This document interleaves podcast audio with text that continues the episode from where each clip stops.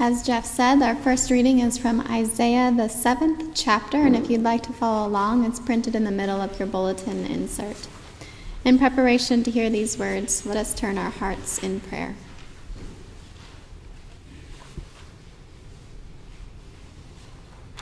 Holy God, we give you thanks for these ancient words and these ancient people's imagination.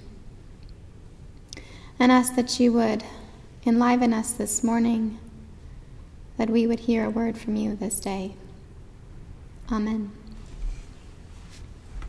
Again, God spoke to Ahaz, saying, Ask a sign of your God. Let it be deep as Sheol or high as heaven. But Ahaz said, I will not ask, and I will not put the Lord to the test. Then Isaiah said, Hear then, O house of David. Is it too little for you to weary mortals, that you weary my God also? Therefore, God will give you a sign. Behold, a young woman is with child and shall bear a son, and shall name him Emmanuel. He shall eat curds and honey by the time he knows how to refuse the evil and choose the good.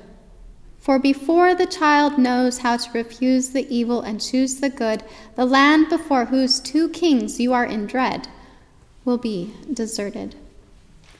Hear what the Spirit is saying to the church.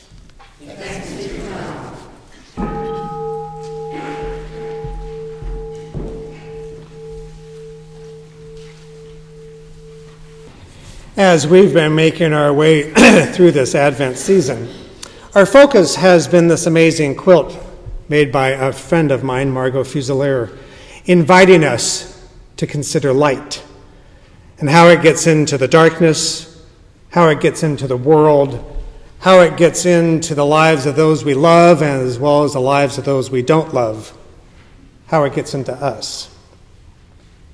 Advent, how the light gets in, has been our theme, our focus this season. So, how does the light get in? For Rumi, the 13th century Persian Sunni Muslim poet, light gets in through a wound. For Ernest Hemingway, the Nobel Prize American novelist, light gets in from that which is broken. For the recently deceased Leonard Cohen, the Canadian born singer, songwriter, musician, poet, novelist, and painter, it is a crack. This is how the light gets in. Bottom line light, like God, gets in in any and every way that is imagined and even more so unimagined. Advent is all about the light of God getting into the world in ways that confront, confound, and comfort us. Our ancestors, the ancient Celts or Celts, referred to the light of the holy being present in places that they called thin. Thin places are those membranes, those layers between heaven and earth where the space is paper thin. The gradation, the nuance is so, so slight, it's virtually incomprehensible. Thin places are the boundary between the planet and the cosmos where the space is so thin it's almost transparent, where the border between time and eternity seemed to be as narrow as a razor's edge. This is where light enters. This is how God manifests God's self. In our text this morning, we're going to read about Joseph. We know very little about this man except he was husband to Mary and the adoptive father of Jesus. Light got into Joseph through a dream, one that changed his life and one that changed ours as well. So listen to these words from the first chapter of the Gospel according to St. Matthew. Now, the birth of Jesus the Messiah took place in this way. When his mother Mary had been engaged to Joseph before they lived together, she was found to be with child of the Holy Spirit. Her husband Joseph, being a righteous man, was unwilling to expose her to public disgrace, and planned to dismiss her quietly. But just when he had resolved to do this, an angel of the Lord appeared to him in a dream and said, Joseph, son of David, do not be afraid to take Mary as your wife, for the child conceived in her is of the Holy Spirit. She will bear a son, and you will name him Jesus, for he will save his people from their sins. All this took place to fulfill, as we heard in the earlier reading, from Ahaz, from Isaiah. All this took place to fulfill what the Lord had spoken through the prophet Ahaz. Look, the virgin or young woman shall conceive and bear a son, and they shall call him Emmanuel, which means God is with us. When Jacob awoke from his sleep, he did as the angel commanded him. He took Mary as his wife, but had no marital relations with her until she had borne a son, and he named them, named him Jesus. Now, Joseph, by trade, was a carpenter. And Matthew says, a righteous man. It's not a very helpful translation. I think just man is a better English translation. But what the Greek means by righteous or just is that he was sensitive and kind. He was probably simple. He had a, skill, a craft. He was uncomplicated, but his life didn't stay that way, for sure. He was betrothed, as we heard, to a young woman named Mary. This pre-arranged Mary was established, this pre-arranged marriage was established when Mary and Joseph were very, very young. And such was the custom of their day, as is still the custom in some countries and communities in the Middle East. At the right age, probably about 12, 13, 14, the couple's betrothal began. Now, a betrothal was a year long affair, if you will. There's really no counterpart in our culture. Engagement comes the closest, but not really. For when the two were betrothed, they were considered, in the eyes of the community, married, and they were referred to as husband and wife, even though the marriage had not been consummated and they still lived with their parents. Now, this language, husband and wife, is really difficult for us in the West because we don't use those words at all unless a couple is married in the full sense of what that means. But that was not true in Jesus' day. So, this is the backdrop, if, if you will, for the drama that unfolded in Joseph's life. Joseph had been waiting expectantly for the day of his marriage to Mary. He had that sense of anticipation and excitement that everyone feels before they make a commitment to their partner. Does this sound like Advent or what? It's into this Advent posture of expectant waiting that Joseph learns that the woman who was his wife was with child and it wasn't his. Now, according to Mosaic laws recorded in Deuteronomy 22, 22 when a woman was betrothed and was found to be with child, i.e., pregnant, she was to be stoned to death in the public square. I can guarantee you, Joseph was experiencing anything but light. He was caught, a catch 22. This kind, sensitive man knew the law, but he was filled with love. He was hurt, but he felt consolation. He had the right to be righteous in the negative way that word is used, but he had compassion for the one he loved and called his wife. So, what does he do? What would you do? What have you done when a loved one has hurt you? When you learn information that scars you to your soul? When you experience a betrayal? When you hear people talking about you behind your back and they don't know you're there? Do you react out of anger? Or do you respond out of kindness? Joseph was between a rock and a hard place. He had a dilemma. We've all been in those kind of situations as well. What is the right response? Such ethical questions we always take to our bed with us. Remember, just remember the last time that you had a fitful and restless night, tossing and turning over and over in your mind something that you heard and had to respond to, asking yourself, What do I do? What do I say? What's the right action? Often this angst becomes the very stuff of our dreams and the focus of our prayers. Both were true for Joseph and for Mary. Mary, as we heard last week, had similar, similar fears and confusions when she learned that her life was taking a direction that she had not planned or intended. And just as with Mary, God chose to tell Joseph what was up by an encounter with an angel. Mary's was face to face, Joseph's was in a dream.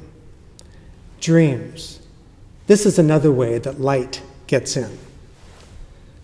Joseph had an agonizing decision to make, for into his dream, his prayer, for dreams can be prayers, a messenger, that's what angels are, gave him direction. Do not be afraid, Joseph, to take Mary as your wife. That which is conceived in her is of the Holy Spirit. You know, it isn't the encounter or the message nor the insight through the dream that really strikes me. It's how Joseph responded. In a sense, Joseph, Joseph was invited to join the miracle of this promised birth, this age old dream held by Joseph and all the Hebrew ancestors waiting for Messiah. But I can guarantee you, and I know for sure, well, I'm pretty sure, that Joseph wasn't expecting Messiah to come through the birth of an unwanted child for his wife. We only have three verses, but I'm moved by Joseph's response. He didn't wake up and say from the dream, Oh, goody, now I know what to do. And we don't do that either. When we struggle with some internal question or relationship, we don't wake up thinking, Oh, yay, but there may be some resolution because we know the answer. Joseph listened to his dream. He honored it and acted on it. Would we? Do you? Do I when we receive insight through the night? How have you responded when you perceived an answer to a prayer or a sense of direction and discernment which was opposite of what you were expecting or wanted. What did you do? Joseph was human like you and me. The whole story of the birth narrative, which we call the Christmas story, is descriptive of how we human beings respond to the invitation of God, and such is the essence of our life together on this planet. So Joseph, after how long, we don't know, gave over his doubt, his hurt, his confusion, and I would add his pride to the power of trust.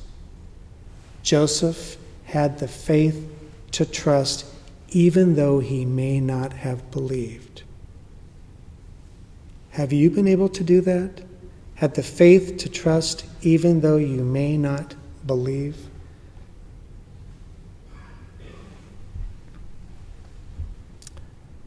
Joseph's heart still questioned, but his soul gave his mind direction. He was asked to believe the unbelievable until the unbelievable undeniably became real. Let me say that again. He was asked to believe the unbelievable until the unbelievable undeniably became real. This is how God, this is how light gets in.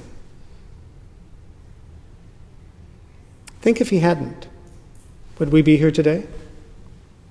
With the history of the world unfolded the way it has? We can only guess. But all throughout Scripture and peppered particularly through the birth narrative, we meet those who trusted, even though they may not have believed living into those words that would later be written in Hebrews 11:1. Faith is the assurance of things hoped for, the conviction of things not seen. Mary trusted that the child was holy. Hail, O favored one, the messenger, the angel said, God is with you. Elizabeth trusted when she conceived Jesus' cousin when she should have remained barren. The wise men trusted the leadings of the star. Zechariah, albeit not at first, trusted that John the Baptist would be the forerunner of the Messiah. The shepherds trusted they went with haste to find this thing that the angels had made known to them.